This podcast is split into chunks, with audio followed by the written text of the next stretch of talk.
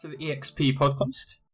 Uh, I'm joined once again by Kem and Luan for another exciting episode where we're going to be talking about a career in games. I have two wonderful guests with us this week, Clinton and Lincoln, and they're going to introduce themselves. Clinton, why don't you start us off? Sure, yeah, yeah. So, uh, yeah, my name is Clinton Crumpler. Um, I'm the uh, owner and founder of uh, Decagon Studios, and then uh, currently I'm also working as a principal artist uh, through Decagon with uh, Midwinter Entertainment. And Lincoln, what about you? Uh, I'm an assistant art director at Tuque Games. I've been in the game industry for maybe about 15 years now. I've worked for most notably the studios I've worked for are Warner Brothers Games, Relic, Electronic Arts, and I'm currently at uh, Tuque Games in Montreal. All right, then. So to start our talk about kind of building a career in games, it's probably a good place to to start with kind of how you got to where you are today and your guys' kind of journey. So where you started, kind of how that went through. So you mentioned a little bit about um, kind of what you've been doing, Lincoln. So why don't you kind of continue that for us and give us the full rundown of your your history? Uh, well, I kind of I started as like a, kind of a prop artist at uh, this company called Piranha in Vancouver, and uh, you know slowly kind of transitioned into concept art while I was there, and then you know moved on to outsourcing more prop art, and then you know I, I kind of got a, a big break after maybe like six years in the game industry.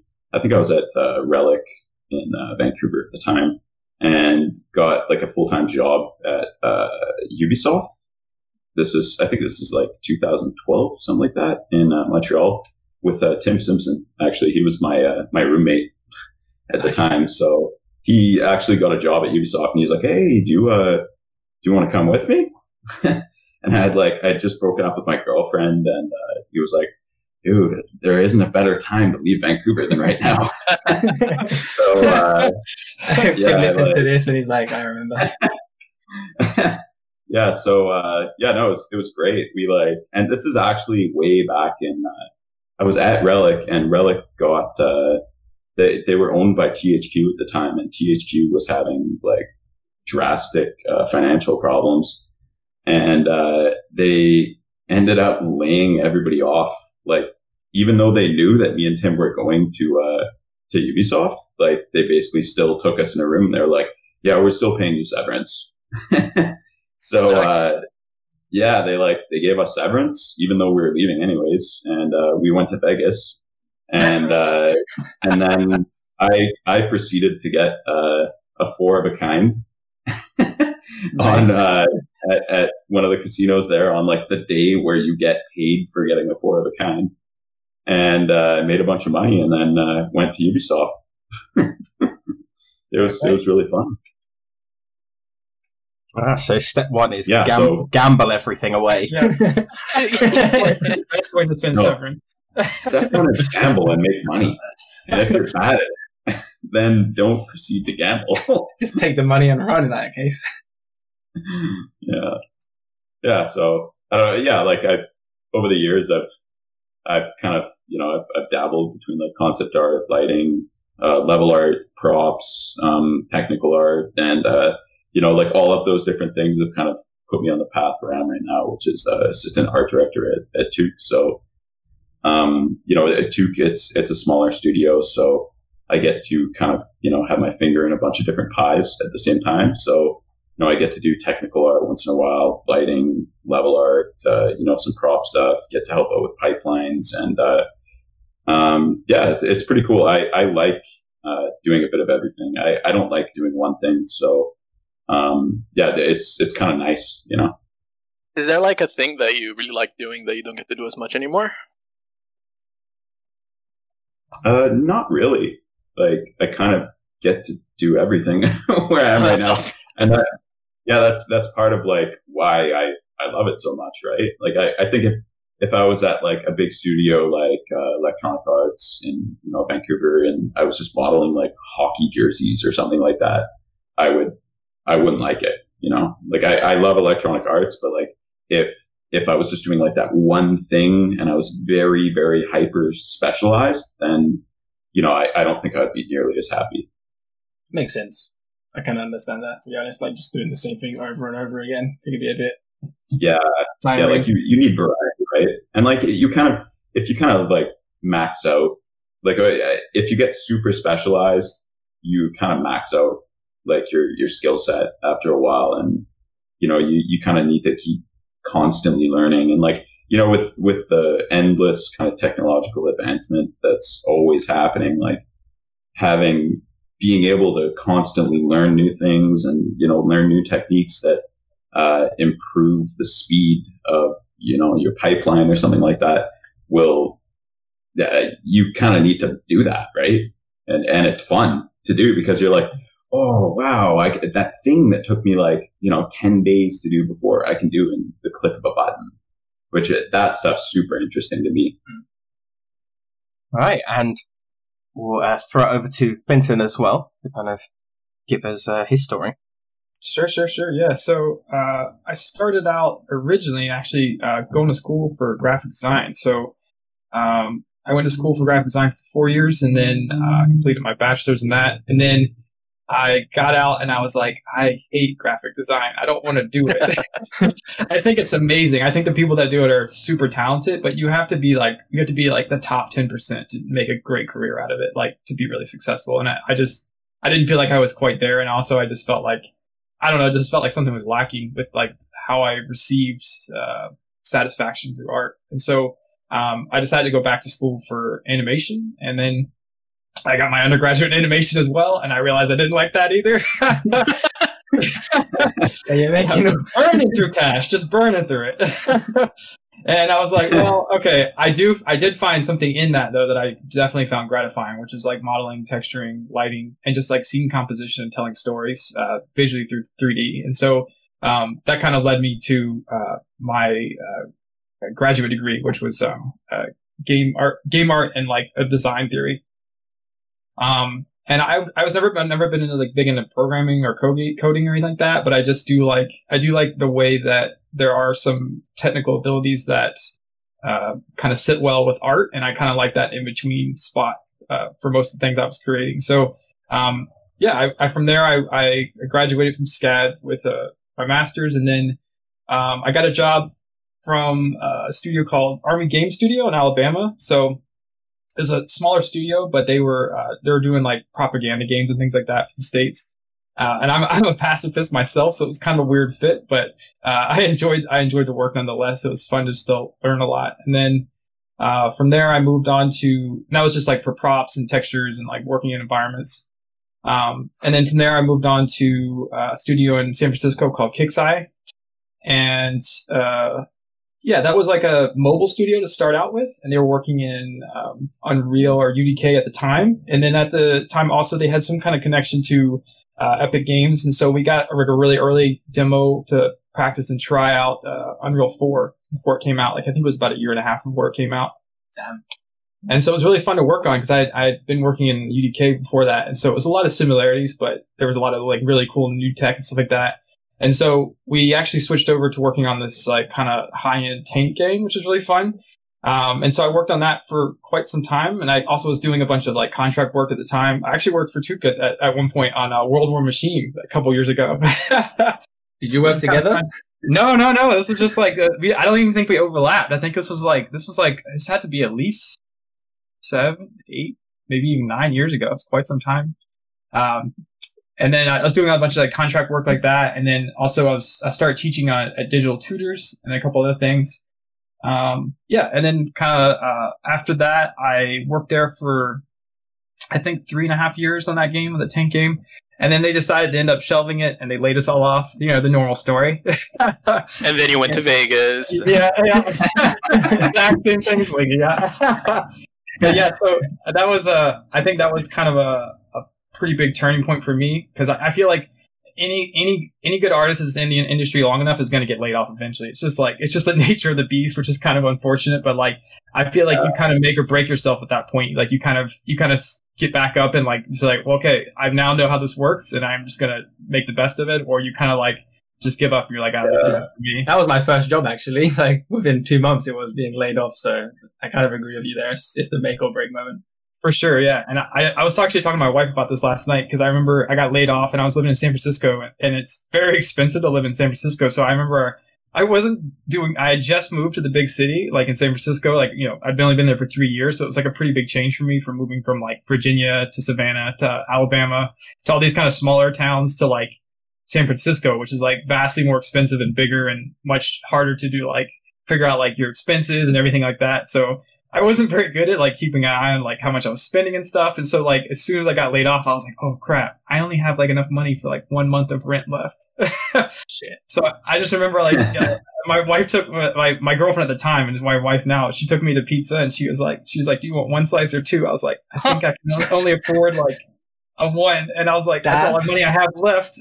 and I was like, times, yeah, man. Uh, yeah, it was rough. It was rough. So, uh, but yeah, I mean, like after that, I kind of just like uh, made the decision to kind of be more of a, pro- pro- a proponent for myself to just like make sure like I always like I looked out for me and like made sure like I I was checking on my own career before I like assumed that the company was going to take care of me. And so that uh, I moved after that I moved to um, we moved to Austin and we, I started working at Bethesda. Uh, and that was really fun. I really liked Austin. Austin's a super great town. Uh, and I really liked working at Bethesda. That was fun. It's definitely a different experience. And then, uh, after that, we moved, uh, I had a friend, I was at Bethesda for, I think a year and a half. And I had a friend contact me and say, Hey man, like, he went, we went to school together and he was like, Hey, we need a guy that's like, sort of technical, sort of artist to work on uh, Gears 4. And I was like, oh man, that sounds like a dream. I've, al- I've just always been a, a huge Gears fan. So, uh, and I've, I went to Canada when I was six years old on a field trip, and I was like, "Man, people here are so nice." And I had that like always stuck in my head that like I wanted to move to Canada. So I was like, "Man, this is like a perfect opportunity." Dreams so come I, true. yeah, I convinced my wife to move, and we moved up here. Uh, and we worked at I worked at Microsoft for a few years. Um, yeah, I really, I and we decided we loved Canada so much we didn't want to move back. So uh, we've been ever here ever since. And then uh, that's also here was where I formed uh, Decagon, which is a United States company because I'm originally from the states. But uh, yeah, we formed Decagon, and I started working with Microsoft through Decagon. And then uh, eventually uh, found my way to Midwinter Entertainment, which where I'm at right now uh, as a principal environment artist. What a journey you both have had, honestly. Yeah. Like, you've been all around the planet, all these different big companies that everyone dreams to, to go to. And All these life changing events here and there. Yeah, Vegas, squandering all this money or winning all the money. One or two slices of pizza. High played. But, but I think the most common thing that you both said was like you've done a bit of everything. So Lincoln's done proper uh, concept art, 3D modeling. He enjoys the, the tech side and vice versa. Same for Lincoln. So I guess my question is because a lot of students, especially in juniors, they don't know what to, to tailor their skills to. Like I get asked all the time, so I'm sure you will, but like, should I have environments on my portfolio or props or like tech stuff? So like, how did you, how did you kind of progress your skill set to where you are now? I guess we could start with Lincoln on that. Sure. Uh, I think I think it, the hardest thing is actually realizing what you want to do. You know, it's like, a, what are you super passionate about? Um, what's your favorite? What's the thing that you can continue doing and practicing for the next five years? Uh, where and you know maybe it's one year, maybe it's two years, maybe it's five. However, however long it takes you. Uh, something that you're so passionate about that uh, you know every second day after work, you're going home and working on it in your spare time to create a portfolio. If, if you're not passionate about it, if, uh, if you're not, if you're kind of semi on the fence of like, oh, what should I do? Uh, I don't know. Then, uh, I, I don't think it's going to work. Like you have to really devote yourself to uh, learning the, the techniques and, uh, creating the portfolio to, to follow through and, and kind of elevate you towards the specialization that, that you choose, right? Makes sense. I can, I, can- I can see that. Yeah. Sorry. What what what was uh what was the question? I was mainly like how you, how you kind of select what to work on in your, in your spare time. Cause, um, like students, all the, they always, they always Oh, say yeah. it, like, do I work on environments or props? And okay. I think working to your passion makes sense. Yeah. Like, ha- people don't really understand how to select that sort of stuff. typically in, in your spare time. Yeah. If it's if it's a, a spare time thing where, you know, you're you're not in the industry yet, but you're kind of trying to figure it out. Yeah. Like if if you're like super passionate about something, you're you're always kind of gonna follow through on it. And you know, yeah, motivation might be a factor. You might uh, be lacking motivation, or you might not feel like working on it, but still be passionate about it. Uh, I don't know. Just force yourself to do it anyways. And yes, I know it's not as simple as that. I'm an artist too, but uh, I, I think like if you know, it's it's it's legit. If if you can actually force yourself to start something, and then you know see results as soon as you see results, you're that's the hardest know, part, man. Yeah, yeah, it's it's going to create that perpetual motion of oh shit, you know, I I have a, a six pack now. I have a six pack. Oh wow, okay, I need to keep doing this. I'm feeling better. I, I don't feel sluggish. You know, like as soon as you see results in like almost anything that you're passionate about, you're you're always gonna start to follow through, right? Definitely. Um, and I, I, guess that kind of runs in line with uh, Clinton and, and Decagon, because I imagine building a company from the ground up, you need like a shit ton of motivation and just drive to get it off the ground. Because I, I, feel like experience points are going through that, but I have no idea how you how you did uh, how you got Decagon off the ground. Man, I, I wish I had I wish I had 400 hours in the day instead of 24. yeah, I man. First off, having a patient wife definitely helps. because I don't I don't think I could have done it otherwise for sure. Because she's she's definitely patient with me and my the time I spend on this stuff. But yeah, I think it's like like Lincoln was saying, just like just really perseverance and like a lot of a lot of days you'll get up and you're like, I just don't feel like doing this today. But like those are the days you need to try even harder because like you kind of have to overcome those those hurdles and humps to like uh, just push on through. And it's yeah. like like you're saying, it's like if, if you're passionate about it, it'll it'll show. And like um yeah, with like Decagon, it was like a labor of love. Like I really I really enjoyed working with a lot of artists and uh and Decagon was kind of formed out of that with just being able to work with people kind of all over the world that really had like skills and abilities that uh, were kind of untapped because of the the nature of the the market and having to be on site and everything like that. Which now it's kind of ironic that we're all like switching to uh, remote work with all the COVID stuff. But yeah, I think um, in regards to like uh, like what you should be working on in your in your in your spare time as like a, a junior or like a entry level artist, I think the biggest thing I always tell my students is like um, always focus on like uh, yeah, what what makes you happy, what makes you content throughout the day, and also like like would you if you looked at your portfolio, like what would what would you hire you? Like like do you seem to yourself as like a hireable like individual? Like are you are you pumped when you look at your own portfolio? And the answer is no. Then you need to keep pushing yourself.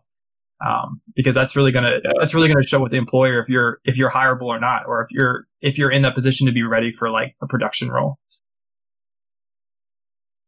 Yeah, just to add on to that, like you you don't like I man, artists love to self deprecate. oh yeah, all the time, uh, yeah. every day, man, every day. Yeah, yeah, and sorry, just to in case anybody misheard, I didn't say self defecate. I said self deprecate. but um, sometimes, uh, yeah, depending on the day. once in a while, it's happened three times throughout. um, yeah, like I don't know. That's seriously like if if you can catch those thoughts, and you know, like it, there's like there's tons of videos out there on like imposter syndrome and oh, you know, even like before I walked into uh, this podcast, I was like, oh my god, I man, I just kind of had this subconscious thought of they'll discover you. oh, yeah, you found out. You found out. yeah, like and and like every artist has that. So like you know, figure out a way to ignore all that. It, it, it's like, it's just the worst thing that you can do. And, and as soon as you can identify it and kind of move past it, the, the better, right? Definitely. Absolutely. I think having yeah. a goal helps, right? Like having an idea of what you want to get to, uh, two years from now, five years from now, or even like short, short term, like, uh, what you want your portfolio to be six months from now. I think having that sort of solid goal helps but like so many people that we talk to, even through EXP and everything, they all struggle with motivation. And quite often I tell them like, just, just persevere, man. Like it's hard and it's not, it, it's kind of not sh- shit advice, but you know, just keep going. Just focus on what's good about your work and just keep trying to push yourself to that goal. But uh, yeah, it is hard to get that motivation, isn't it? Yeah, definitely. Yeah, yeah. I mean, I think I think it's always too. It's like you you want to be hard on yourself, but not too hard on yourself, right? It's like it's a tricky balance to find because like it's like almost mixed messages when sometimes you'll be like working with a student and they'll say like you'll say like oh there's like the ebb and flow of like the artist which is like you know you make something and you're like oh this looks great this looks great and then you reach that hump and you come back down where it's like oh this looks awful this looks awful but then you learn the most in that kind of like crappy time and then you like come back up to the top of the hump you're like oh this is looking great this is looking great and so it's like just learning to like kind of work with those ebbs and flows to know like oh yeah I'm I am getting better I am improving regardless of like like if I thought the last thing I did was better than this thing, I'm still learning eh, something new through every kind of experience I'm having. And just to add on to that, like I think the times where I've learned like the most, you know, not not just in art, in basically anything in my life, it was uh, when I was just completely fucked. Yeah, definitely. you know, it's like when your your your back is to the corner, you you just got laid off from your job, you have no money, and you kind of like you have to figure it out, right? So you have to learn new techniques. You have to figure out what you need to do to actually get by. And, uh, you know, and, and in the moment, you're like freaking out and it, it's very stressful and anxiety ridden. But, um, after, you know, you can be like, holy shit, like I did that. Okay. You know, it's, it's a reason to be proud of yourself, right? Definitely. I mean, those are scary times, man, when you have no money and you don't know the, the next step. Oh, yeah. Where the next meal's coming yeah. from, I can imagine. Yeah. It's hard yeah. too, too, because like when, as, as like a game artist, like it's like, I feel like for a long time there was always like this kind of weird stipulation behind like when you like oh I I, work, I make game art art for games or I work on games. It's like it wasn't taken as seriously like 10 years ago. So like when you're broke and you're telling people that you're like making games everyone's like that's laughable. Like you it's should like maybe get a real job. Yeah. it's, that argument's quite frustrating. I always I always found it really interesting when like you go to a party and there's there's some uh, I was about to use the c word but I shouldn't do that uh, after all uh, that's like oh, so you play video games all day? Oh, okay. and you're like, yeah, no, I, I, you know, I, I do technical art for video games. I, I do the 3D art. I create the environments, etc. Like you have to like justify your existence. Uh, you know, yeah. I always like trying to explain to your mother. No, I don't. I don't paint pictures all day. Yeah, yeah. Um, there's so much more to it. Unless you're a concept artist, then yeah, you might be painting pictures. Even the then, that's yeah, so much more to that. Like figuring out like all of these little things about the game, right? But like, yeah. So me, because I guess me, Luan, and Tim have quite. A, yeah, we have a bunch of meetings now and then. But you guys, I mean, Lincoln's art director, like assistant art director, and Clinton, you own your own studio. So how many meetings do you guys have on a on a daily basis? Ooh wee. so like, I'll let you go first. Yeah. Oh yeah. Okay. Uh, I think maybe about thirty to forty percent of uh, of my time is, is, devoted to meetings. But but uh, I have uh, my my producer. His his name is uh, Vincent Robichaud. He's I used to work with him back at uh, Warner Brothers Games, and he's he was like uh, my art lead before. So he's kind of like half art lead, half producer. And that guy makes my life possible. he, he basically like alleviates, you know, 50% of the meetings that I would have to have by being there and then kind of relaying the information to me or organizing things. Uh, he basically makes my life easier so that I can actually do more or devote more of my time to creating art, which that's what you want. Which thank God, right? Yeah. Like I, I, I I like being in meetings. I like giving feedback once in a while, depending on the meeting. But uh, you know, it it gets to a point where you're like, oh, okay, some days seventy percent. You're like, holy shit! Like I, I need to do this. I need to do to do this, but I, I can't. You know, because you just there isn't enough time in a day unless you want to work. Yeah, you, you know, an extra eight hours. You need those four hundred hour days, man. Yeah, no joke. man, that that's so true though, man. Like having a good like producer or art coordinator or, or whatever, like man, that makes such a difference. Like we have we have Taylor oh, yeah. Brown and Decagon, man. Like I I couldn't do yeah, like you're saying, like any of the things I I get done without without Taylor, and so like it makes a big difference. Like having those people and those roles that really make sure that the wheels are like greased, man, it just it just makes the world a difference. And I, I've been at studios where they've been like pretty much no meetings, and I've been at studios where there's like way too many meetings. And I, I would say like there's definitely a sweet spot, but like there's there's definitely like a merit to having meetings because many times where I've been at studios where there's no meetings, it's like, oh man, like no one knows what the hell's going on. Like no one has any visibility yeah, yeah. on what some other guy like literally next to the person is making. And so it's like, why did we all make this same asset? Like we, how the, why do we have so many like dumpsters? There's no need for this many dumpsters.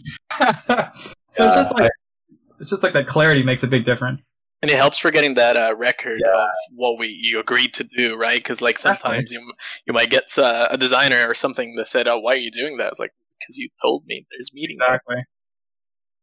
Yeah, it keeps. Yeah, it keeps I, I also think it's. Go ahead. Go ahead. It's about kind of analyzing uh, what you're best at, right? It's like I'm mm-hmm. I'm good at kind of being in meetings and giving feedback, but I'm a lot better at actually doing art. so like if, if, if we can kind of come to an arrangement where you know mm-hmm. somebody's there to alleviate that responsibility for me and get me doing what I'm good at, then you know it, it kind of works out for everybody, right? So it's just kind of finding that middle ground for uh, you know where your value to uh, the company or to yourself or whatever you like doing or you know whatnot, uh, where that comes into play and, and how you can mediate it to uh, work for you and the company at the same time. for sure. Yeah, I I find I I actually I'm I actually struggle with that every day myself. Like where I am definitely on the side of like I love everything about that I do with Decagon, but I also am like sometimes I'm like, oh man, I, I just want to make a little art. And so like I think just like carving that time out for yourself and like finding that balance is it's really tricky for anybody, especially as you get further in your career. You're gonna find it's gonna be much more management overall, uh, or like, you know, working with other like learners or like you know up and coming artists that really is going to take time away from your day in in in good ways though right? Like it's like it's very rewarding to work with artists and like get them to a place of like of, of like levity where they're like at a really good point where they're like learning every day and they're like pushing the the overall art goals. But it's like some days you're like oh man i just want to sit down and make a little art today. And so yeah i think finding that balance is definitely definitely tricky to say the least. Totally yeah, it's, it's super rewarding to see, uh, to see the improvement in the artists that, you know, you're kind of contributing to here and there with like your mm-hmm. comments and feedback. Definitely. And then, uh, you know, at the end of the day, it, it's like, oh, after six months, they're like, they're, you know, dominating. like the feedback, the, the amount of feedback that you actually have to give is like, you know, 50th of, uh, of what you had to before. And, and there's a general kind of relationship that's kind of founded on trust mm-hmm. of, uh, and that trust is backed up by the quality that the artist is, is creating on a daily basis. That's, that is really, really rewarding. Yeah, for sure. It's like an investment essentially, right? Like you're, you're investing in the quality of, of, of we and not me. And I think that's a really important step that, that a lot of artists take when they, a lot of people will say, oh, what makes the difference between like a mid level or a senior or a principal or an art director or this? And it's like, I think it's when you shift your mindset, like it's no longer me, it's, it's more we. Like what is, what is the goal of us, not, not the goal of me? That's one of the hardest things to shift to. Definitely, definitely. Like, yeah, you'll like, you'll get in that position and you're like, you have a hard time trusting people. You have a hard time being like, okay, well, I can just leave this to you and you can kind of play around in your own corner and create something. Uh, but I'm going to watch you like a hawk for the first little bit, but then, oh wow, you, you get surprised. You're like, holy crap, like this person's like really talented. And uh, man, that's, that's amazing, right? Yeah. It's super rewarding for sure. Like, yeah, it's like you've, you've, it's like you've both chosen wisely the decisions that have led to this moment where you, you see the rewards on both ends, which is really nice to see for sure. Yeah. Sorry to uh, interrupt. I really have to pee really bad. That's all that vodka. Yeah, go for it. That's all that vodka. Vodka's going straight through here. All right, go, go for it. We'll, like we'll cut this part out. And, yeah, that's, that's we'll great. Or you can do it in. It'll, yes. it'll be really interesting. Just staying. I'm just going to edit in some like liquid pouring noises for 30 seconds. Bathroom door stall just. Yeah, seriously. it's he hasn't had two vodkas. He must have had like eight or nine if he's going through that quickly. It, well, he didn't say the quantity. He didn't say one or two glasses. True. Jugs, whatever. Just a whole bottle. It's two bottles. Yeah. I thought I was past the days of like drinking at 12 p.m., 1 p.m. Just sometimes you gotta make an exception, I guess. You know. You can't turn down a good deal. You go in the supermarket and it's buy one get one free. You buy two. Buy one get one free alcohol. Vodka, Man, yeah, seriously, I wish we had that in Canada. Man, ca- uh, uh, alcohol in Canada is so expensive. It's the most expensive I've ever been, like I've ever seen in any country. I was doing some comparisons a little while ago because uh, I had a friend that was going to uh, Ubisoft uh, Toronto, and um, we are comparing with here. And I live in a really expensive town, right? Uh, and we, I thought, you know what? It's gonna be cheap. It's gonna be so much cheaper than here because UK is so expensive for alcohol and all this. Man, it is expensive. Like Toronto specifically, even more. How much Like- is a, a bottle of Jack Daniels? I guess roughly. Phew, man, it could be like 23 dollars sometimes. It's crazy town. Like for instance, like like I remember when I, when I was living in Austin, man, you you could buy a beer cheaper than you could buy a soda. It's crazy.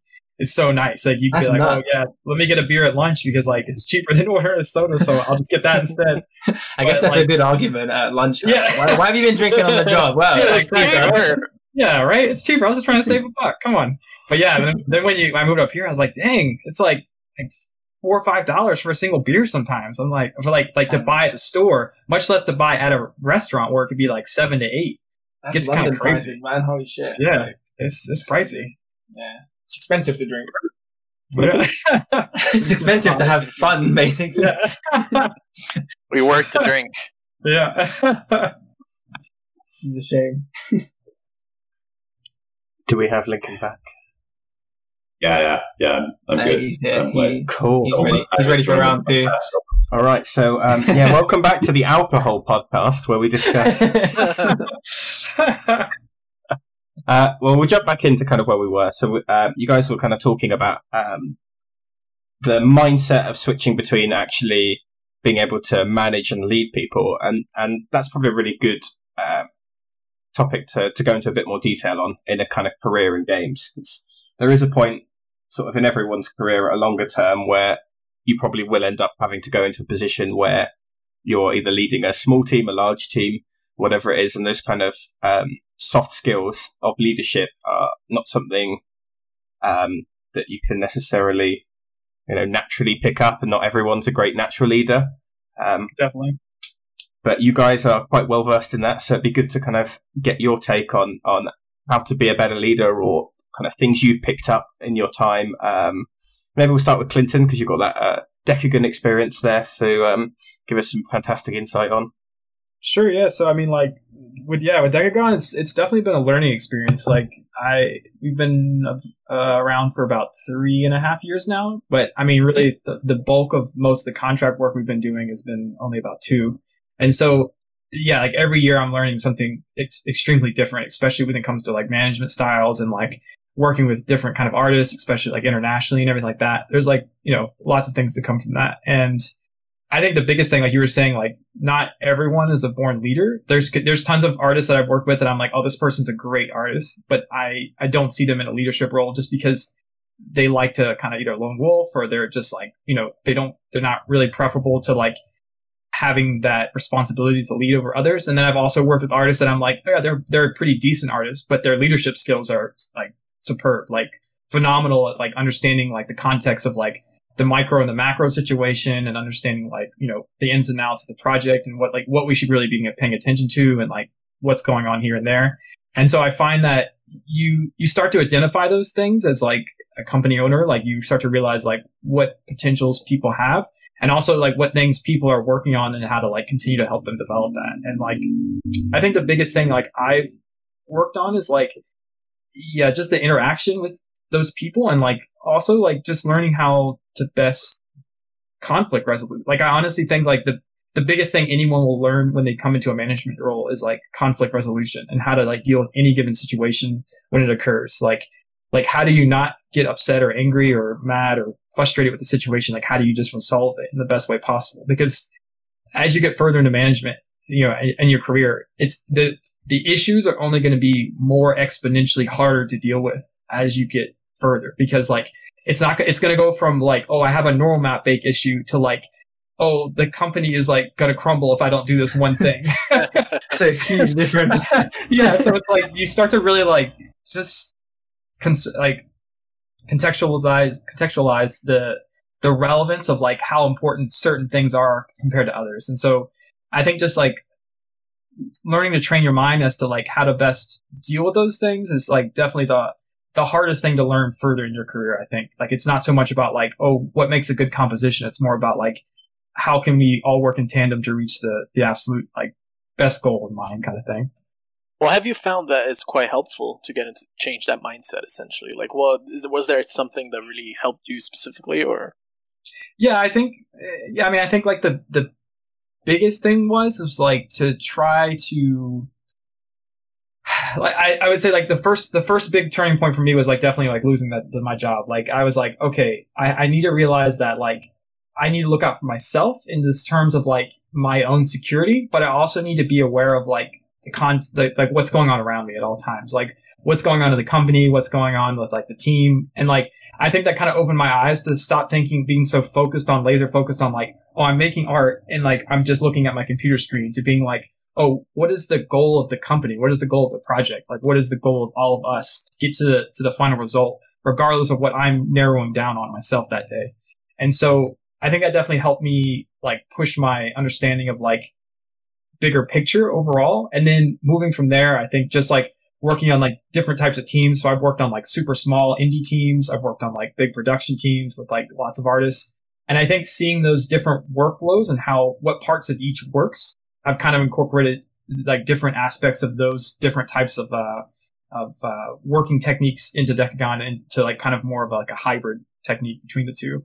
And so I find that that having those like somebody asked me one of my students in class they asked me the other day they're like oh why uh, why does Dekogon like why, why didn't you start it earlier? Like, why didn't you just like do Dekogon right away? Like, what prevented you from doing that? And I was like, oh, you have you have to have those life experiences to get to this point. Like, there's I having the connections, having the firm understanding of like how management styles work, like what which ones work best for me, which one works best for other artists, and like understanding like just the pipeline and process between multiple studios has kind of opened my eyes to like understanding like oh these are the best parts of all those experiences now culminated into one to try to be- provide the best experiences to my artists and Dekogon kind of thing. So I think I think just being like very worldly and understanding of like uh, multiple scenarios that people are going to go through in their lives definitely helps you to try to be the best manager you kind of be can be in that scenario for sure. Yeah, like man, that was that was like the most eloquently worded. We're gonna get the raw Lincoln right now. yeah. The whole time that you were talking, I was just like, oh, man, I have to fucking, I have to follow this. Uh, yeah, no, I man, I, I totally agree. I think like one of the the hugest things is uh, is empathy.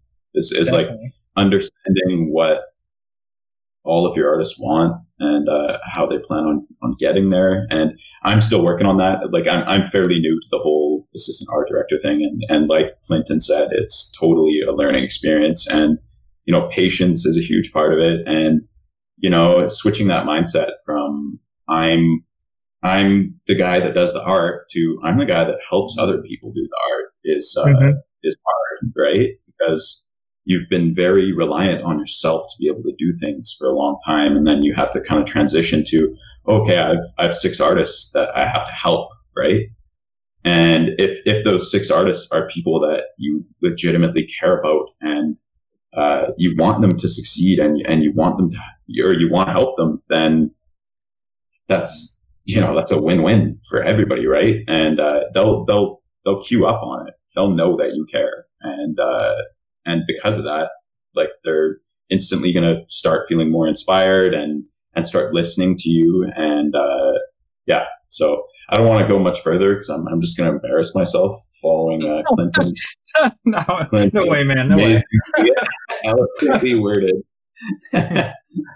Yeah. Well, I, guess I guess the next thing on because that's keeping the team happy and kind of the morale up and giving feedback and stuff. But how do you ensure the the art direction is is consistent throughout your projects? So the game you're working on at Tuque Games, for example, Lincoln, like how do you make sure that the work everyone's producing is of the same like caliber? Uh, I think a big part of it isn't isn't me. A big part of it is uh, is me kind of doling out responsibilities to people and then relying on them and trusting them to help me with that job because it's such a big job. Like it, you know, every prop that goes into the game, I can't, I don't have time to look at it and, and give specific feedback on that, that one prop, you know, it's like, I, have, yeah, we have a ton of different missions and then there's content and then there's, you know, it, like it's not just art direction. It's like trying to figure out, okay, what does the game need to be better? So like, it, it's like, I'm kind of in a position right now, at least, you know, I, I believe that I'm in a, in a position where uh, I, I can give feedback, not, not just on the art, but like kind of chiming in my voice here and here and there on like gameplay and, and stuff like that. Because like, I kind of, you know, I feel like I'm at a point where I've played enough games throughout my 34 years on this planet where I, I kind of understand the way that level design works, right? So it's kind of going back and forth with all the departments and syncing up with them and, uh, and making sure that, you know, everybody's on the same page. It's, it's not just the artists. It's, uh, it's the designers, animators, narrative, like everybody, right? Yeah, and yeah, yeah, it's like, and it's like Clinton was saying earlier, it's, it's macro, it's not micro. Like, and I have, I have a hard time uh, sometimes focusing on the micro because mm-hmm. I, I, I, don't like it. I, I, I'm not a prop modeler. Like I don't like modeling individual bolts. I like figuring out how I can make the entire gun with a click of a button. you know, like I want to, I want to have a gun generator.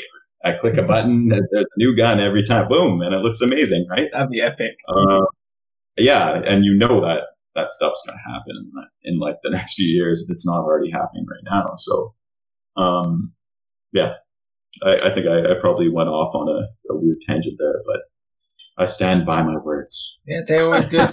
they're always good and welcome on the EXP podcast. so we'll throw over to uh, Clinton then to have his own, his own version. Yeah, I think I think like trust. Yeah, I think essentially what Lincoln was saying is like you. It's it's interesting because like at at first with Dekogon, I, I thought it was more about like, oh, like just get the best artist. Like that's the key to like getting a good studio. And it's like, it's much more beyond that. Like after you've gotten a good, good artist, like you have to like gain trust with them because if you don't, it doesn't matter how good an artist is. Like they're like any artist is only going to perform if they feel respected and they also feel like they're part of the team and like part of the overall goal. And it's like if you feel removed from that, like it doesn't matter how good you are, you're not invested. And so I think like just forming those relationships with people in Dekogon and like finding ways to like form those like bonds and trust with each other and just like understanding like like you're saying like empathy. Like like I understand like where you're coming from and you understand where I'm coming from and you understand my background and I understand yours. And like how can we reach this goal together? And like how can we work together to to make sure that we're both like performing as best we can? And so like yeah just just finding that balance is really tough and like yeah I think it's just like you you have to go from like definitely that that's mindset of like oh I can make this art and that was something I definitely struggled with when we first started is like if it, if it, like someone wasn't doing it quite how I wanted it I'd be like oh let me just show you. And it's like got to the point where it's like you can't do that. You can't do that with every artist. You can't sit down with every asset and be like let, let me do this for you. You got to get to a point where you're like I can trust you to like take the words that I'm, sh- I'm or like the examples I'm showing you and words I'm saying to like ex- extrapolate from that to like form your own opinion and make your own art. Like you have to just trust in their ability to, to produce and, and to do those things. Yeah. And that, that trust sometimes it takes a long time to build up, like not just from you, but from them to you, right? Because mm-hmm. like you'll, you'll get artists that will question you and every decision you make, they're questioning you. And you have to, you know, you have to be able to back that up with results. And kind of like as, as soon as you can prove that, okay, you, yeah, you, you actually know what you're talking about and you're, you know, you're making a, a decision that, that is good and it kind of follows, uh, the main game mechanics or the goals of the game or whatnot, right? In this specific way, then, oh, wow, okay, yeah. And then the questions kind of stop. you know, and they're like, oh, okay, yeah, yeah, that makes sense. Even though you disagree with me, I, I agree with you, which is kind of weird, right? For sure, yeah. I mean, I think I, I always think it's kind of funny how like if you think about like any ever any class you've ever taken or any instruction you've ever taken from somebody or any lesson you've ever learned, one of the first things I feel like artists do is they check out that person's like portfolio or background. they, they want to know like yeah. are they actually good enough to teach me to be better? Like, and it, it's like if you're not able to provide them like confidence in, in your ability to do what you're instructing them, like no one's going to be able to like follow you. And so I think that's a really important thing for a lead is like just to be able to be like, hey, like I, am I would only like one thing I always tell my like I my management team is like I would only ask of you what I would say ask myself to like do in a production scenario. Yeah. And so it's like if you ever feel like I'm I'm overstepping that bounds, tell me so that we can figure out a better way to deal with the situation. Um, and that goes for like artists as well too. Like you you always want to like just continue to form that that that bond of trust because it's like that's really what's going to propel you both forward for sure. It's also like you know oiling the the pipeline of communication between you mm-hmm. and, uh, and your artist too. Like making sure that you know they feel like they can talk to or they can talk to you and, and be heard in in a way that isn't going to come down on them right? So For like sure. more exactly like i was saying empathy and trust right? Yeah definitely. Okay um i'm gonna switch direction a little bit here uh, sure. and head back to something you were, were talking about earlier where you were saying about when you lost your job and how important uh, you realized it was to kind of always be looking out for yourself. And both of you actually have quite a big um, presence online with kind of side projects through kind of Dekogon and the, the Gumroad stuff that Lincoln does. And that kind of marketing and making sure that your personal profile is looked after as well as kind of the stuff you do in your day job um, seemed like that was quite an important thing uh, in kind of building your career. Um, so if you kind of be able to tell us a little bit more about how you kind of managed to to market that and, and build that stuff and have time really to look after um, developing your your own kind of um, yeah personal brands. Yeah, for sure. Uh, I think the I think the biggest thing, like yeah, like you're saying, it's just like understanding like there there's no one else on this earth that's going to look after you more than you. And like i'm not saying that to be selfish. I'm saying that as like a self-preservation thing. Like you should always be like making sure that you're you're at least in a safe zone to continue forward with your own career. And it's like you you have to kind of look out for yourself in that regard. I think a lot of students um, when they leave school they are in this mentality of like oh the school's going to look after me. And then and then when they get their first job they're thinking like oh the company's going to look after me. It's like that's would be nice to think, but like you always have to keep in mind their their their priority is always going to be them. Like regardless of like how they help you or assist you to get to your next steps in life, they're still their main priority is them in some regard or, or fashion or whatnot. And so like when you're in school and you leave or you graduate, like they hope for you the best to like get that job and like to like propel yourself forward.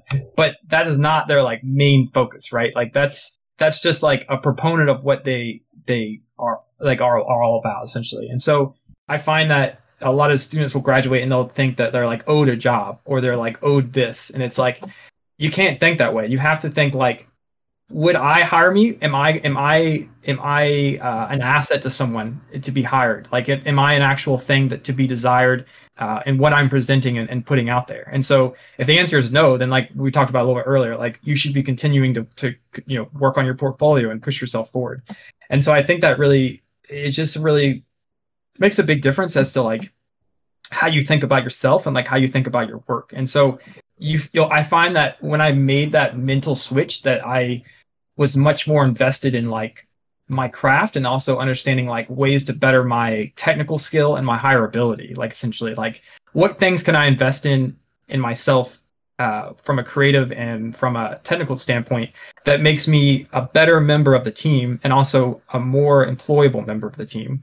Um, and so like some people will get into tangents where they'll think like, oh, I'm just going to make a bunch of props and do this and do that. And it's not, it's like, well, does that, is any of the stuff you made or worked on or pushed yourself to do, like, were those things that like you would think a company is after and looking for in a candidate potentially. And if the answer is no, then it's like, oh, why spend so much time on it? Like, try to find something that you do think that would propel you to that point. Um, but yeah, I, I guess like uh, I, I, feel like I, yeah, kind of tangent in a little bit, but like I guess like is that sort of kind of what you're after here? yeah. yeah, that's all good stuff. And Lincoln, what yeah. about you? Sorry, I know, like, I feel like the question kind of derailed. Lincoln was uh, Lincoln was just taking another drink, I think. so we were repeat the question. Too. Yeah, so we were sort of talking about um, marketing yourself and and um, building stuff on the side to kind of um, maintain your kind of presence and career outside of the kind of professional space of the day job, really. Yeah, I I think it's one of the most essential things ever. to be honest, like I started actually marketing myself. Uh, I was kind of just coasting by in uh, in my career. You know, I was I was at uh, Ubisoft. I think I was I was at like I don't know fourth fourth or fifth year. I can't remember something like that year at Ubisoft. And uh, you know, like I really liked my job, and I was like, uh, you know, and maybe that part of my life was even more enjoyable because I wasn't working so much after I was done work. Uh, but I find, you know, it, in terms of like in advancing my career and not letting it actually stagnate, um, as soon as I, I started to, you know, create tutorials, uh, create free content for people on Gumroad, um, as soon as I started, you know, putting my art in forums and actually doing art on the side, uh, all these kind of doors just started opening up for me, right? So, you know, you, you get companies messaging you, asking you to do interviews. Uh, you know, the, there was, uh, there was companies asking you to get, you know, maybe they wanted you to be a lead when you were a, a senior or something like that. So like it, it's definitely a huge part of advancing your career, right? And, you know, like, I don't know, think about it. Like, okay, we're, we're hiring this guy. There's there's one guy that has a nice portfolio, but there's another guy that also has a nice portfolio, and he has ten tutorial videos that show, uh, you know, a hunger to show other people how to do those things that we need him to do for our company. Like that's that's huge. Okay, well, I'd way rather hire that guy that has the tutorials, right? So it's a good way of finding a job. It's a good way of, of uh, building up your reputation in the game industry. It's it's a good way of uh, you know making money for yourself on the side if you're if you're creating products on the side it's a good way of building up uh, your own business and uh, your own self-confidence in terms of oh I'm, I'm learning how to talk you know I, I, can I can talk in YouTube videos and, and not not say um every two seconds it's like little things like that that you're just drastically going to improve over uh, you know a few tutorials and uh, I don't know. You just kind of build confidence, and uh, it, it will definitely elevate you to uh, the next level. And I really feel like ever since I started doing it, maybe like I don't know three, three two years ago, uh, it's it's definitely like up to my game. Like I'm a way better artist than I was two years ago because I was working so hard to uh, to figure all this stuff out. Right. Yeah, I mean, when you teach something, man, like you have to know the yeah, shit that you're sure. teaching. Otherwise, oh, yeah. no one wants yeah, to totally. learn from you. So it's it's the best way to test yourself, I think. Um, I just wanted to come back to totally. something where you were talking about personal work because I know loads of people in the industry stop doing personal projects when they land a job, and we have a lot of like, junior artists looking for their first job listening. Um, is that something you guys see commonly in, in the studios you work at and uh, the places you've been in the past? Is it is it something that you guys have found a remedy for? It's, it's, I mean, I think personal work is super important. Like, I, I, I still strongly feel like no matter what I do as a professional job, like I still have the craving to produce, uh, visually compelling art. Like I still have that like deeply enrooted in myself mentally. And so like regardless of whatever project I'm working on, I find I, I still have that drive on the side to like, oh, I want to make something like visually compelling, regardless and to the side completely of what I'm doing professionally. Um, and so I, I, I like doing that. That's like just something I really enjoy doing. But I think in a professional standpoint, I think doing those personal projects shows employers in the future too, like whether it be this job or the next, it shows them that you have like you still have that drive like you still have that mentality that you want to succeed and you want to you know further better yourself.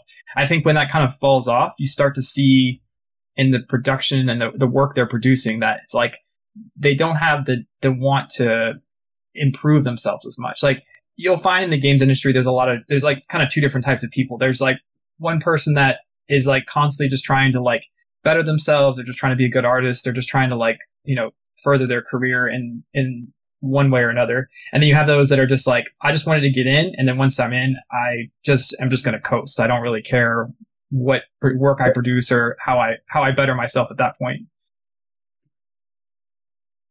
Oh, you're what you're saying? Yeah, man. That like you'll like who who who are you gonna want to hire? Are you gonna yeah, want to exactly. hire the guy that's like the boss that like comes in there and is like, you know, he's he's fixing, he's creating solutions for problems. He's creating pipelines for, uh, you know, various things that pipelines don't exist for. He's he's just all over the place trying to improve himself and everybody on the team. Or the guy that kind of goes in there and he's like, yeah, this is a nine five. Like I I I'm just here to kind of maybe not do the bare minimum. Yeah, once in a while I'll have okay work, but you know, it's like they want somebody that's you know capable of communicating with everybody and relaying information. It, it's not just about being a good artist. It's about uh, maybe you know depending on your position, like inspiring others and showing them techniques and and elevating more than just yourself. And uh, I think that's just a massive part of uh, you know being successful at, at, any job that you would want to do in any career, right? Mm-hmm think ultimately that comes down to passion, right? Like you can almost describe all of that down to like passion to make yeah. art. For sure. That's the best part about art is that you can visually see how passionate someone is. That's my favorite part about it. Is like I, I love when I see an artist's portfolio and they like they'll have like a, a like a great asset and then they'll have it immaculately rendered and then they'll have like graphic design overlay that like t- like has like its title and like who they are as an artist. I just think like all those attention to details are like it just really sells it to me as like they are super passionate about the project and what they worked on from start to end. They didn't like falter at any point. Like their their passion just resonates through their entire portfolio. Like the, I, there's a few artists I know like that that I'm just like I just love seeing anything they post, even if it's something simple like like a really simple prop. I'm just like, man, it's just so beautifully rendered and so well put together and composed that I'm just like, this is a work of art in itself. Like I would see, I, I wish I could see this in like an art gallery. You know, it's just like it's just like it's a great yeah. thing to see. I want the artist that after he's done, he's sitting there staring at the portfolio piece for like an hour, just staring and being like, "What do I do? What yeah. do I do?" You know, that brain session of like, okay, well, how do I present this? How can I make it better? How can I improve the lighting? oh, the pixel density is off. Oh, the lighting can be changed this way. Like there's so many, they're just brainstorming because they're so interested in it. And that feeling and, and seeing that in their portfolio means so much to, uh, you know, somebody that's potentially going to hire them if they're an artist themselves. I've been bouncing on my chair because you guys have both talked about presentation stuff, but I wanted to let you speak. But so many people neglect presentation on their projects. Like they'll do I don't know, 50, 60 hours on a project and then yeah.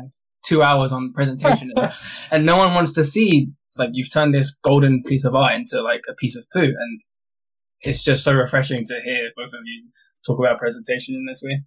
It's so true. I feel like that's a really common oh, yeah. like syndrome. It's like you'll see someone like spend so much time on, on a piece and then they just falter in the last 10%. And it's just really, it's really disappointing because you're just like, you, you you know they have it in them, but it's just like they're just so worn out from like uh, either working on the project or they're just like other things in their life that it's just like they just weren't able to get that last ten percent, and it's like it, it, can be really crushing to like an entire project because it really makes or breaks it in the last ten percent for sure.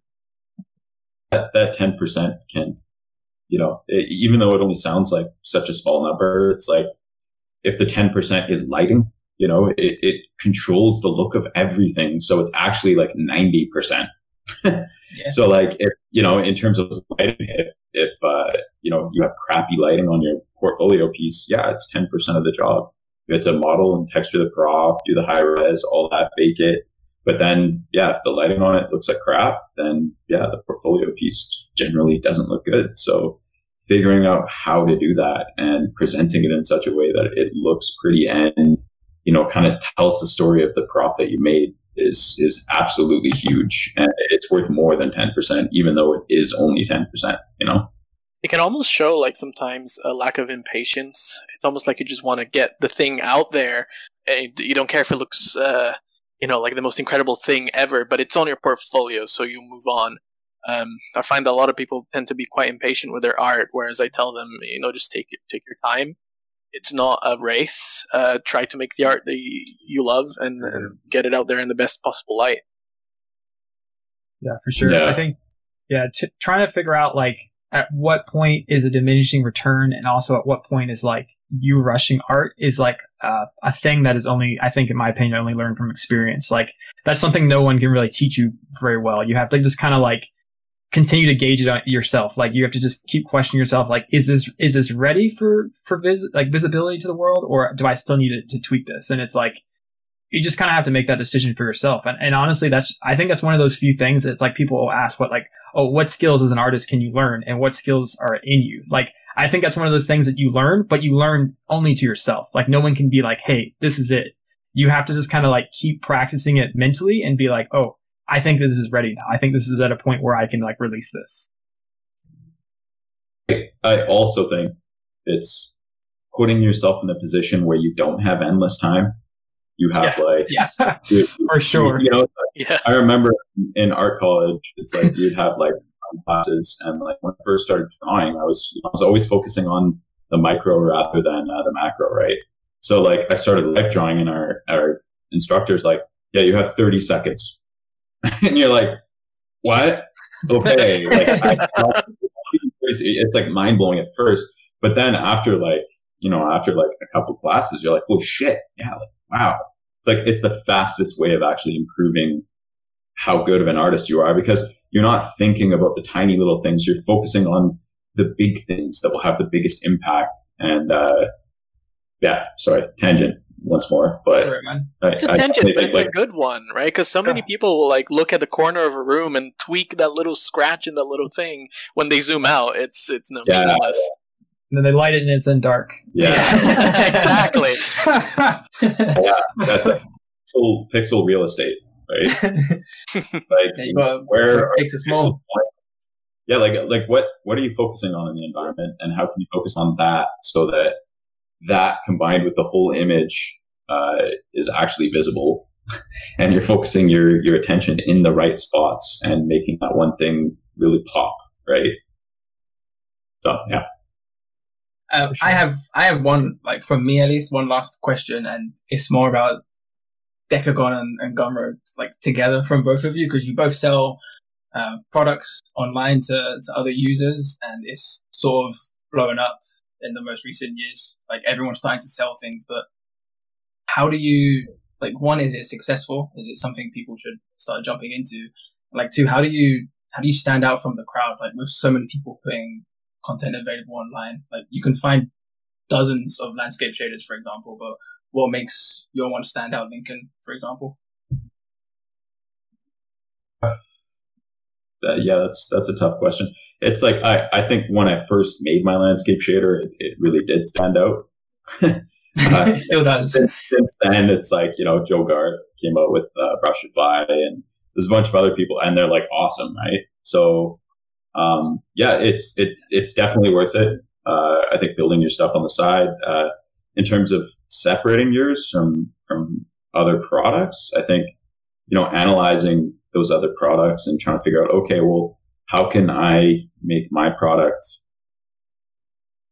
better in you know maybe not every category, but maybe it's more optimized. Maybe uh, it's more visually appealing. Maybe uh, the performance is better. Maybe uh, it uses later or less uh, shader instruction. I don't know. Like figuring out a way that kind of is devoted to that specific product where it gives an advantage and helps uh, the the user more than another product is, is a huge part of marketing any product, right? Yeah. Like, how am I helping people? I think like really, if you're going to do this stuff, you have to like, you have to stop and analyze like, how can I help people the most with this? Like what, when I use Unreal, what, what do I need? What do I need help with? Like if I'm doing this specific thing, like, can I create a tiny little tool that will shave off like over a year, like, you know, 50 hours off somebody's pipeline just by clicking a button? Like, I don't know. I, I, and I think that goes hand in hand with marketing as well. Like, how can you demonstrate that you're going to like help people more than another product? And mm-hmm. if if you can't do that and your your product isn't actually doing that, then definitely rethink uh, your approach. Yeah, for sure. I, I agree. I think um, I think with Dekogon we it's founded on a few different things. Like definitely like the like the approach to um, kind of market us as it's like a family of a family of assets and content that you know has a um, moderately similar quality of results. Like you basically, when you're buying a Dekogon pack, you know you know the quality that you're going to receive. There's not like a question as to like, oh, this one might be a little off or this one might not have been as tailored. I just find that like having a consistency is really key to a lot of uh, clients and a lot of like buyers and stuff like that. So it's like they'll buy one pack and they'll say like, "Oh, this pack was great," and it's like if they know that if they buy the next pack, it's going to be of equal quality, if not better. Um, and so I think that's something really important to us. And then, yeah, like you were saying, like marketing and stuff is really huge. Like it's, I don't not to sound too like markety or like businessy, but it's like it's almost like a feel like buying the product. Like you're like, oh, do I want to buy this random like, uh, you know, pack of like props that like I don't know the texel density and I can't tell like what's going on, or do I want to buy this like pack that like visually shows that it's like things are very consistent, things are predictable, and things like have just like this like sense of polish to it. And so I think that's really important to us as well, just making sure like you know buyers understand that when they look at our assets, they know like oh these are like professional grade quality assets that are coming from like professional grade quality people. Like the artists working on these understand and comprehend like what is needed to make something that's shippable for a product. You're talking about brand recognition, right? Which like yeah. you guys definitely have that. Like if if uh you know, if I ever hear the name Dekogon, like I instantly think awesome, almost yep. uh, you know, photo real assets that like that are just solid. So like you guys have that kind of uh, content content heavy, uh, visually stunning um, brand recognition going for you, right? Yeah, definitely, it definitely helps to have like yeah, like I think I think if anything I, that I learned from like my background in graphic design was just like how can you market yourself as a better individual or company? And I think that was one thing I definitely wanted to bring to Dekogon when I founded it was like just making sure people knew like, oh, I, am buying a product from Dekogon. I'm not just buying a random prop pack. Like it isn't just like another thing that I could just pick up anywhere. It's definitely like a recognizable like institution essentially. I think that consistency that you talked about yeah. is just so important. I mean, it's like when you're buying an Apple product, right? Like they've yeah, always exactly. bought that exact same packaging, that really well presented, and uh, you know, it's so key to even your own art as well. Like having that consistency between uh, the smallest rock to the the biggest visual element of the scene. It's just it's so key to the marketing uh, part of yourself and your art. Yeah, sure. yeah. I, I, think uh, like for me, one of the big things that uh, was like absolutely key in terms of like building up my Gumroad and, and whatnot was uh, free free content, right? So like uh, creating, you know, like I created like free shaders and, uh, you know, I'd go on vacation and take like photo packs so I could give those for free to uh, concept artists and, and stuff.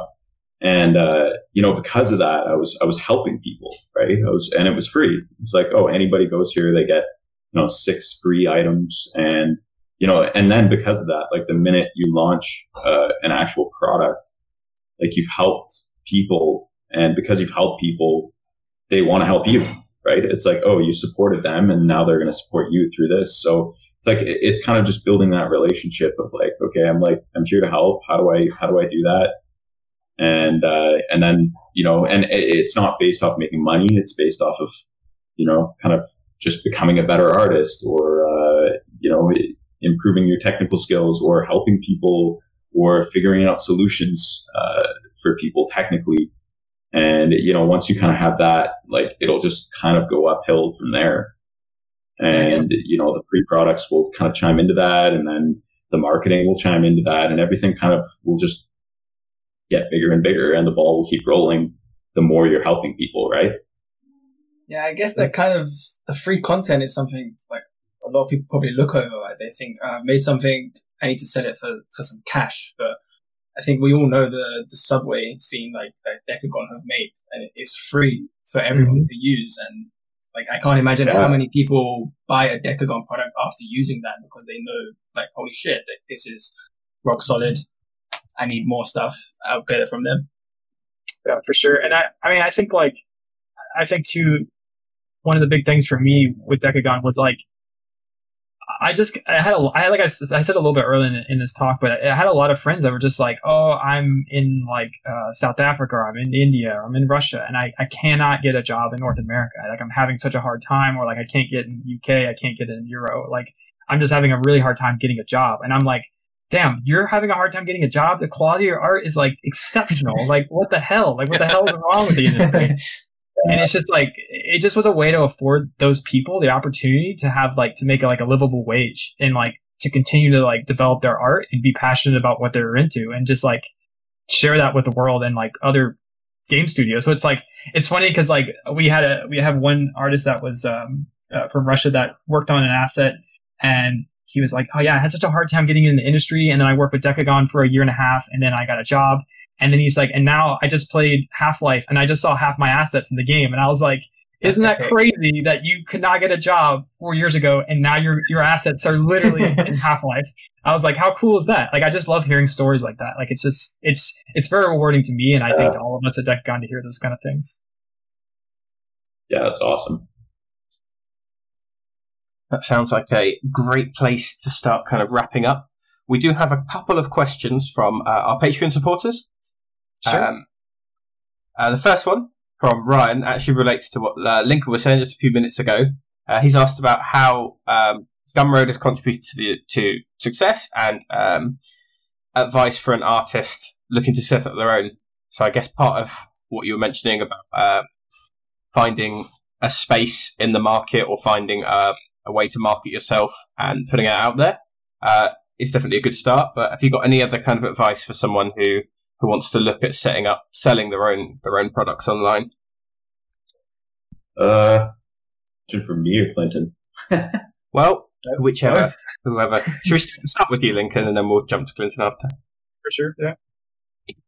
Yeah, I I think just kind of analyzing. Uh, you know, we kind of talked about it the whole time, but like analyzing uh, what you'd like to do in your spare time and then focusing on that in term not in terms of making money but in terms of creating something awesome that will help people and then uh, you know when once once you've kind of built up your audience through kind of free products and, and whatnot uh, and actually sorry just on that note with gumroad like pretty much if you release free products on gumroad anytime somebody downloads a free product they almost essentially like sign up for an email list, right? So the person that owns that Gumroad account where they downloaded something from, they can they can you know create ads or send emails to like the massive list of people that have actually downloaded their free products.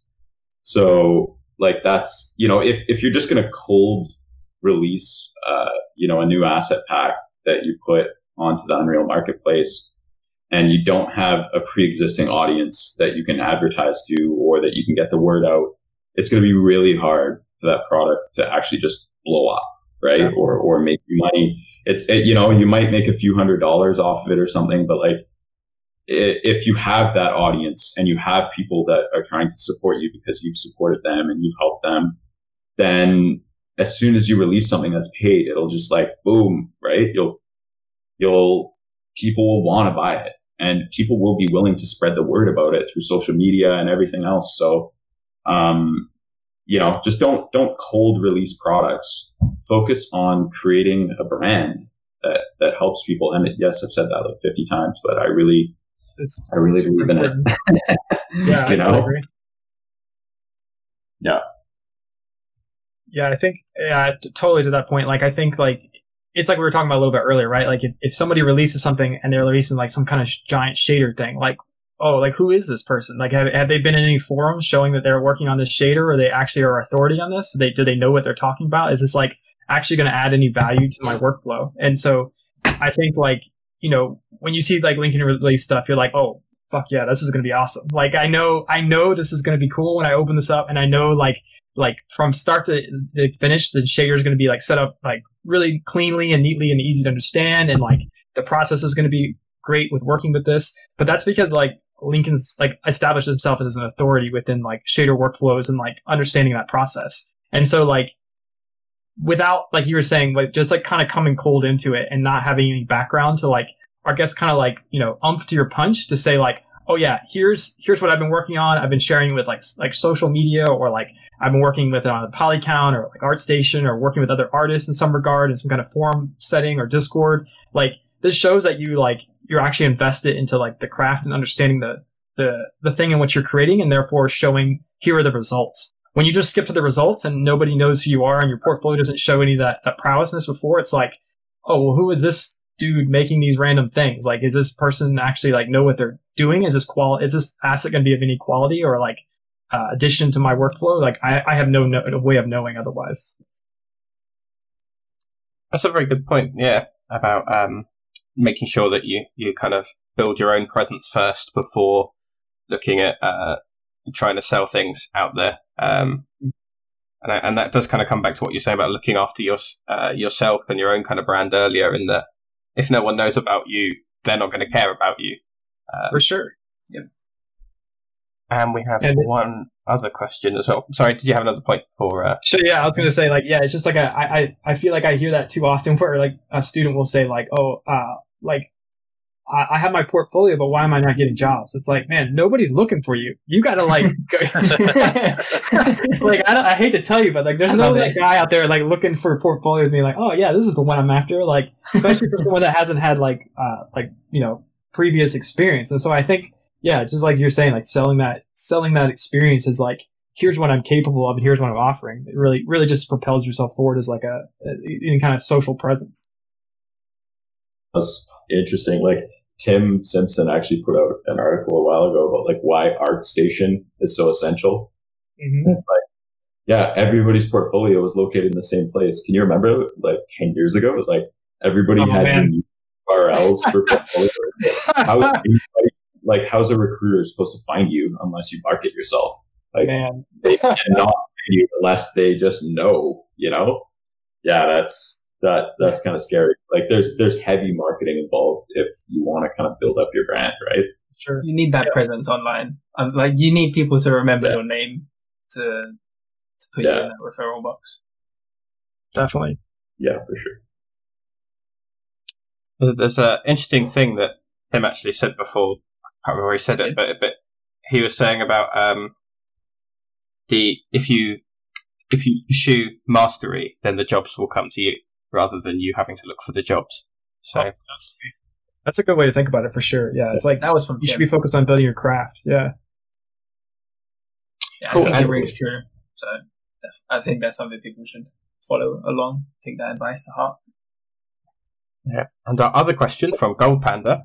Um, so he's asking about um, with all the, the the virus stuff going along, um, people have noticed that it can be a lot more difficult to get jobs or companies are more reluctant to necessarily hire someone from abroad than they have been before. Is that something that you think we might see as more of a pattern, or do you think the trend with work from home might change that, where companies are more willing to have people working remote? Um, what kind of how do you see the the kind of landscape of games jobs changing um, based on the kind of uh, current world events? Uh, should we start with Clinton? Sure. Yeah. I think, uh, I think a lot of companies, I mean, like you guys have seen all the stuff with like Facebook and Twitter and all that stuff where they're just like, oh yeah, you can work from home now because it worked. Like, I think a lot of companies are just really fearful of like, would this system work? Like, would we still be as productive, if not more productive? Um, and I think a lot of companies are seeing that the success rate is still really high, like as to like how people are working from home and, and getting things done still. Like, like we were just talking about a little bit earlier before the podcast, like we were saying like, some of you guys were like saying like you work harder now because you're at home because you don't have like the distractions that you had previously. And it's like it is. I think it's super important to have those social interactions and to have those like ways to communicate with your team and like those face to face things. But I do think there is some kind of merit to that where people are, are more focused on what they're able to do and accomplish in a given day when they're at home sometimes. And so I find that definitely my day to day is, is since working more from home comparatively to working in the studio, like I feel like I get exponentially more done at home. Um, but I think like, I think studios are starting to realize that. And I think there's going to definitely be a push for a lot more remote based studios um, moving to the future where people are just completely remote. Like uh, Dekogon's been remote yeah. since our creation. We've we've only focused as as remote, and that's our key focus moving forward. So it's like I, have seen success in it, and I, I'm very happy with the results that we've been able to do. And so I I see a lot of other studios probably finding the same results and and seeing that same kind of trend moving forward. I yeah, it's, it's pretty amazing, man. Like o- over the next like 10 years, I think there's going to be some massive changes in, in the way that we approach building software. Mm-hmm. you know, like whether or not that includes VR or AR or, you know, simulating office environments. Uh, you know, I'm kind of going into conspiracy link, conspiracy theory link. uh, but yeah, no, I, I, man, I totally agree. I think like companies kind of just needed to be put in that situation where like this is the only option we have and oh wait yeah it actually does work uh, i think the, the big challenge is going to be um, uh, kind of meshing the two together for the next like few years at least because sure. you know there's there's people that are really good at working from home and then there's other people that have a hard time with it right they don't want to be in their apartment for 24 7 and uh, you know it's it's kind of like you know, setting up the office environment so that, you know, you can have the, the best of both worlds. Like, yeah, you're, some employees can go in when they want, others can stay at home. Uh, but I think like having that actually work between the two of them at the same time, you know, for example, like, oh, we have a meeting and there's like eight people in the office, but then we have to call in four people that are working from home at the same time. And, you know, there's audio issues because of the microphones, or whatever it may be. I, I think that's going to be the main challenge when all this COVID stuff is done for sure, right? Uh, and it, it, you know, it's also more complicated. Like some people have kids, and I think COVID just complicates everything. Like as soon as kind of COVID is is out of the way, uh, and you know, people that uh, have kids and you know they, their kids can't go to daycare because of the virus. As soon as that is kind of not nearly as much of an issue anymore. I think working from home isn't going to be as bad as it was before. I do think it's still going to be an issue, but I don't think it's going to matter that it's an issue over the next 10 years because everything is going to transition more to work from home. Like it's like, oh, if I can, if I can lower the expenses of the company by like, you know, 50% or like 10%, whatever it is, depending on the size of the company by not having a studio where I don't have to pay the real estate for a studio. Plus, I can also hire people across the world, uh, you know, that are talented as fuck that I couldn't hire before. like you were saying, like, yeah. dude, why, why wouldn't I do that? Like, sure. especially if you're trying to build a business. I think there's going to be a lot more opportunity for uh, smaller groups of people to form big ideas and big companies in the future not just because of technological advancement, but also because, you know, we're, because of the internet, we're capable of working with talented people across the world that we weren't able to work with before, you know, potentially because of visa issues, potentially because of immigration, potentially because of salaries, potentially because of the, like the list goes on, right? Yeah. Um, Before go so, the concept yeah. of like what that's been kind of set for you, because like now it's like the outreach is like infinite, right? Yeah, yeah, it's it's we're in a we're in a very uh, brave new world right now. It's it's pretty nuts. Really helps yeah. those artists that have their dream companies, but they can't work for those dream companies because of visas or whatever, right? And definitely, it's yeah. it's it's frustrating. I get it. Like I've had so many friends be like like super talented, and it just just just can't get their foot in the door because of like either you know such like say for instance we have one artist that's worked with Dekogon a few times and he's really talented, but he's from Cuba like he's like he's basically screwed. Like he's not going to be able to get a job in America anytime soon unless their relationships improve. You know, like that's yeah. very frustrating. That's shitty. That's that's not his that's not his fault, but yet he's put in Yeah. that scenario, and so he has to overcome. And the only way you can is like working with studios like Dekogon and other, you know, remote studios where it's like you're able to do that. Like you're able to still produce the results and, and work on the games that you wanted to work on, but it's just like a, it's a different capacity of, of of that outreach for sure. I think uh I think my favorite Yeah. story I've heard so far from this whole COVID thing is uh, I, I forget what stu- what company it was or what studio it was, but they meet every morning for their meeting uh, on Red Dead online, and then they play an hour together, Awesome. and then and then they get to work. I'm like, that's the best. You can just like all meet in like a virtual setting. You play for an hour to like get a warm up, just get a little bit of camaraderie going, and then you just get to work. I think. I mean, it's so Clinton, like we can do that, you know, like just an EXP me up every day Yeah. for Red Dead. fun, man. It's so fun. I was like, that's such a cool idea. I love that. Or you just get really worked up because someone keeps killing you over and over and over. Yeah, again. yeah. They're trying to take revenge. We're gonna give them the shit tasks today. Yeah. so fun. I love that stuff. That's awesome. Don't lasso your lead. That's the.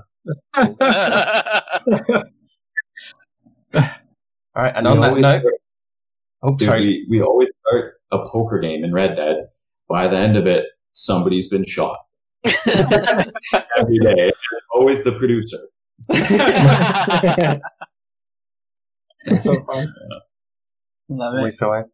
Right, well, thank you so much, guys, for joining us today. This one's gone on. Wow, I think we've been talking for about an hour and a half now, so that's really cool. There's been some really great stuff discussed. right? So, uh, thanks to our wonderful guests, uh, Clinton and Lincoln, for joining us today, and thank you for Sure. to Pam and Luan for being here to help with uh, with asking the questions. Always Uh, a pleasure. Always. If you want to be more involved with EXP um, or pick up more information, head over to the website, check out the Twitter, or join our amazing Discord community. Thanks everyone for joining us today, and take care.